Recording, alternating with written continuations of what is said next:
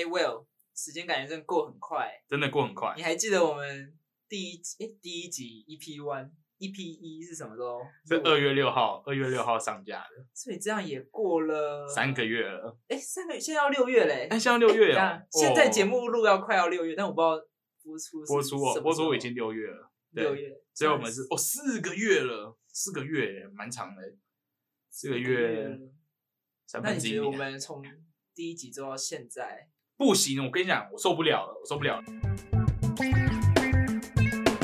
Design Juju， 怎么了？毕竟我们身为一个设计师，就是要做一些有的没的东西，就是要跟人互动。我是觉得我们这个节目一直在那边跟我们这边讲话，我们就讲啊讲这边。要讲什么？要讲多久啊？听你在那边讲，就觉得不够酷，不够chill，我就觉得不够chill，我就知道那种我是那个chill的节目。我后来就想到一件事，到底呢做这种说书的节目啊，要怎么去突破？所以我就想到一件事情，我们这个节目呢，突然开始严肃起来，是2个人在读一本书。对，2个人在读一本书是多么神奇的一个状态。你今天你买了一本书，你就自己读完，你可能借你朋友读。几率很少，很多书都是你自己买一本就自己读完了，然后你很难跟你的朋友去讨论，然后你也很难去参加什么读书会。所以，我们2个人读一本书的节目中，我们到底要怎么样去创造一些很有趣的东西，去创造一个新的使用体验，然后让观众可以去看，像是一场秀。于是呢，我就想到一件事了，我们你知道书中有时候会讲很多理论，他可能说我提供你一个设计的想法，或者提供你一个想设计的方式，但是你有时候自己看完了、啊，看完就过了。你也不会去想要怎么样在生活中采取行动，对，所以我们接下来我们节目中最有趣的是，我们会在每一本书里面挑这个设计师这个作者呢给我们讲的一个设计的理论或方式，或是他讲的一个想法，我们2个人就在节目里面玩这件事，玩给你看，所以我们就会成为，所以不会只说不做的那一种空谈。对，等于是我们也欢迎作者来听我们节目，你就想说，我在书里面写这个东西，到底大家怎么实践的？我在里面推荐大家一个 brainstorming 的方法啊，真的有人做吗？我跟你讲，我们就做给你看。所以这是我想到我们节目新的价值，就是我们要直接来尝试书里面提到的东西，让你知道这个作者他讲的东西怎么样实际演练啦、啊，有点像是你在看一个影片或参加一个工作营这样。所以佼佼设计呢，我们在第2季里面，就你现在听的就是第2季的片头的开头。我们在第2季即将推出一个全新的企划，也没有全新企划，就旧的企划我们即将翻新，称作随手翻翻。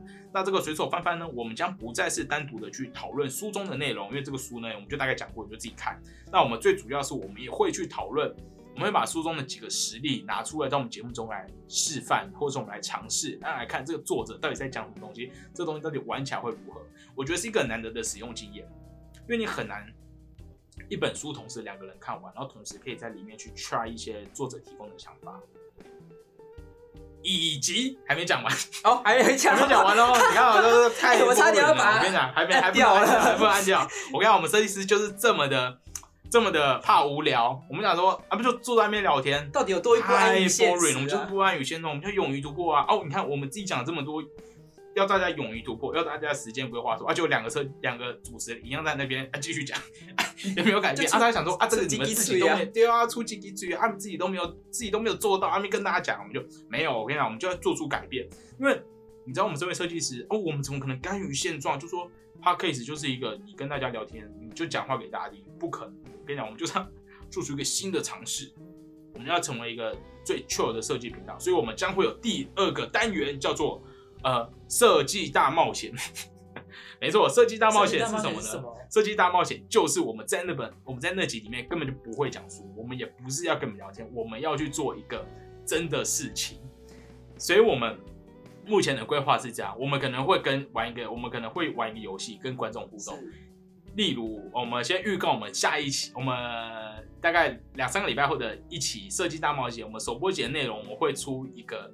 我们会玩一个 QA， 这个 QA 呢是所有设计必知的小知识，或是一些设计的那种真心话大冒险。然后呢，我们主持人我们会同时开箱啤酒啦，因为你知道最近夏天要到了，然后很多啤酒品牌都出了很多新的啤酒，所以我们会在这一集中呢一边喝啤酒，有没有一边喝啤酒，我们一边玩那个游戏。例如 QA 可能说，less is more 是谁说的？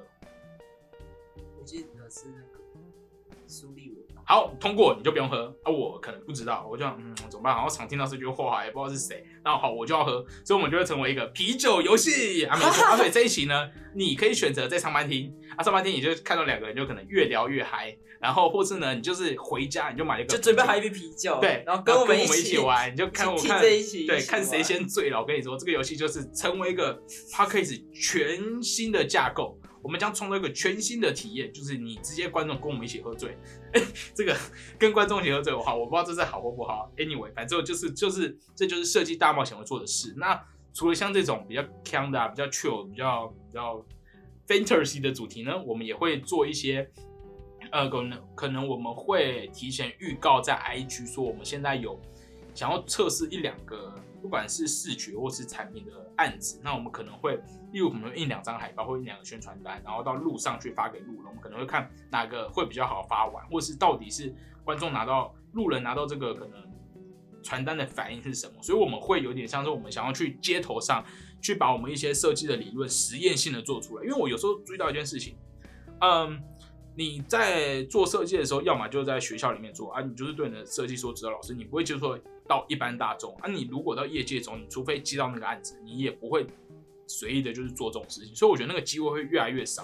所以我在想如何自己开创一个机会，然后或者等于说我们想要把我们的这个节目呢，更具有一种实验性，更具有一种设计的一种创新的一种精神在里面。所以我们即将要离开我们的这个录音室，我们一样会回录音室录音，但是我们要把我们内容直接搬到我们整个台北地区的一个社会上。对，所以以上呢就是我们佼佼设计第二期全新单元第一个随手翻翻，我们将直接有两个主持人在每一期的节目里面去实验、去测试作者所提出一些理论，那以及设计大冒险。设计大冒险单元将会在那两集随手翻翻。就会有一起设计大冒险，那它就不再是单独讨论一个设计理论或是一本书，它而是要直接去做一些设计的实验，然后回来跟我们的听众分享，或是我们会让听众参与在我们设计实验当中。好，以上就是第二集佼佼设计的内容。那请第一集的观众继续收听我们的节目，然后如果你是从这一集开始收听的，你也可以回头来看看我们前几期的节目。我觉得设计大冒险比较好玩。好，正在讨论《设计大冒险》内容。